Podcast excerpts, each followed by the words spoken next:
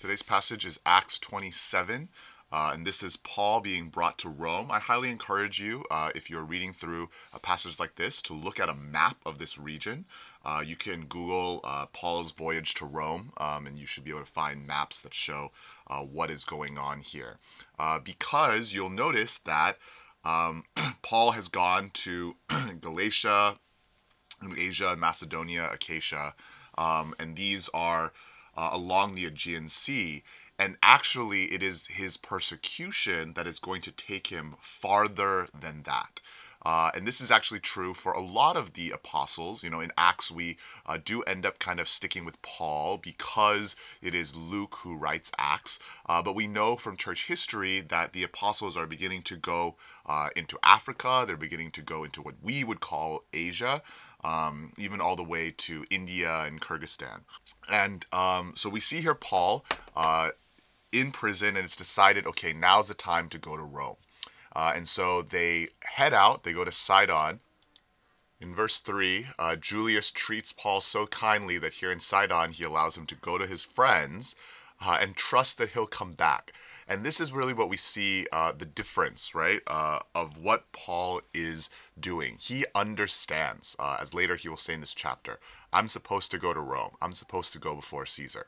This is he knows this is probably a journey to his death. He knows this is a very difficult journey, and yet he understands this is the journey God has placed me on. And so it's interesting that when it comes time for them to set sail uh, from Fair Havens, Paul is saying, this is not a good time to travel, right? There's too many storms, it's too dangerous. Uh, but verse 11, the centurion paid more attention to the pilot and to the owner of the ship. You know, I think that's probably a lot of us, right? There are those who are giving us uh, godly advice that is difficult, um, that seems not like what we want to hear. Uh, and then there are those who will give us the advice that we want to hear, but isn't really what's going to lead us where God wants to go. And who do we listen to in those times? They listen to that. They go out, they miss Phoenix, they get stuck in a storm, uh, and they're beginning to throw uh, things overboard, which is not a good sign, right? Any way that you put it. Um, and they really think they're going to die. Paul stands up, and his confidence in the fact that he's not going to die is that he needs to die in Rome, right? That he's got to go stand before Caesar. Uh, and this is kind of what he's going to remind the Philippians of later that um, the reason why we know God is going to keep us alive is because he's kept us alive. Uh, because if God wanted to kill us, he would. And um, if he has kept us alive, it is for the sake of something or someone. Uh, and so, for all of you, right, that are wondering if you ever have a purpose to your life, just check your pulse, right? Because God, if He's keeping us alive, it is for a reason. Uh, now, they get to Malta. Uh, they don't know it's Malta yet, but they get to Malta and um, they see that they're uh, it's becoming shallower. That's the whole thing with them dropping and finding different fathoms. It's getting shallower. Uh, and so it's at night and they don't know what's coming up, so they drop anchor. Uh, and then some are about to try to escape from the ship. Now think about this.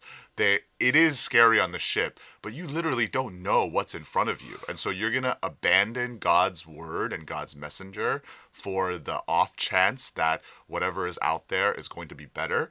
Uh, when I put it like that, sounds like a lot of sin sounds like a lot of our lives you know? We hear god's word and it just it seems difficult to us right? It seems difficult to really obey god uh, and follow him. And so we'll go off and try to find solace in whatever else. Uh, and oddly enough right they were going to leave. They haven't even eaten anything. Uh, paul urged them to eat. Says the 14th day that you haven't eaten now, this is crazy. They're worried that they're going to die, and in their worry that they're going to die, they're starving themselves to death. Again, so often our case of sin, right? We do not trust in God, and so we worry and we worry and we worry, and it's actually the worry that is killing us. Uh, and it is the not trusting in God that is killing us, and we don't even notice it. Uh, so finally, then they get shipwrecked, um, and now fear sets in uh, the soldiers, right, are like, oh, if these prisoners escape, right, then we're to be punished. Uh, and so they're trying to kill them. But the centurion, wishing to save Paul, because he has seen, and I think there is a change here, right? He has he didn't trust Paul leaving Fair Havens, and now he does. He's like, okay, this is the guy that we need to keep alive. Um, and so they go and they swim overboard. You know, how do we deal with God's plans in our lives? Jesus dies for us, rises again, gives the Holy Spirit, and then leads us into a life that we sometimes forget because we think it's a life of works. It's a life of things that I have to do. But Jesus has already died for us. No, instead we realize Jesus is leading us into a life of purpose, and that is not always a life that is easy.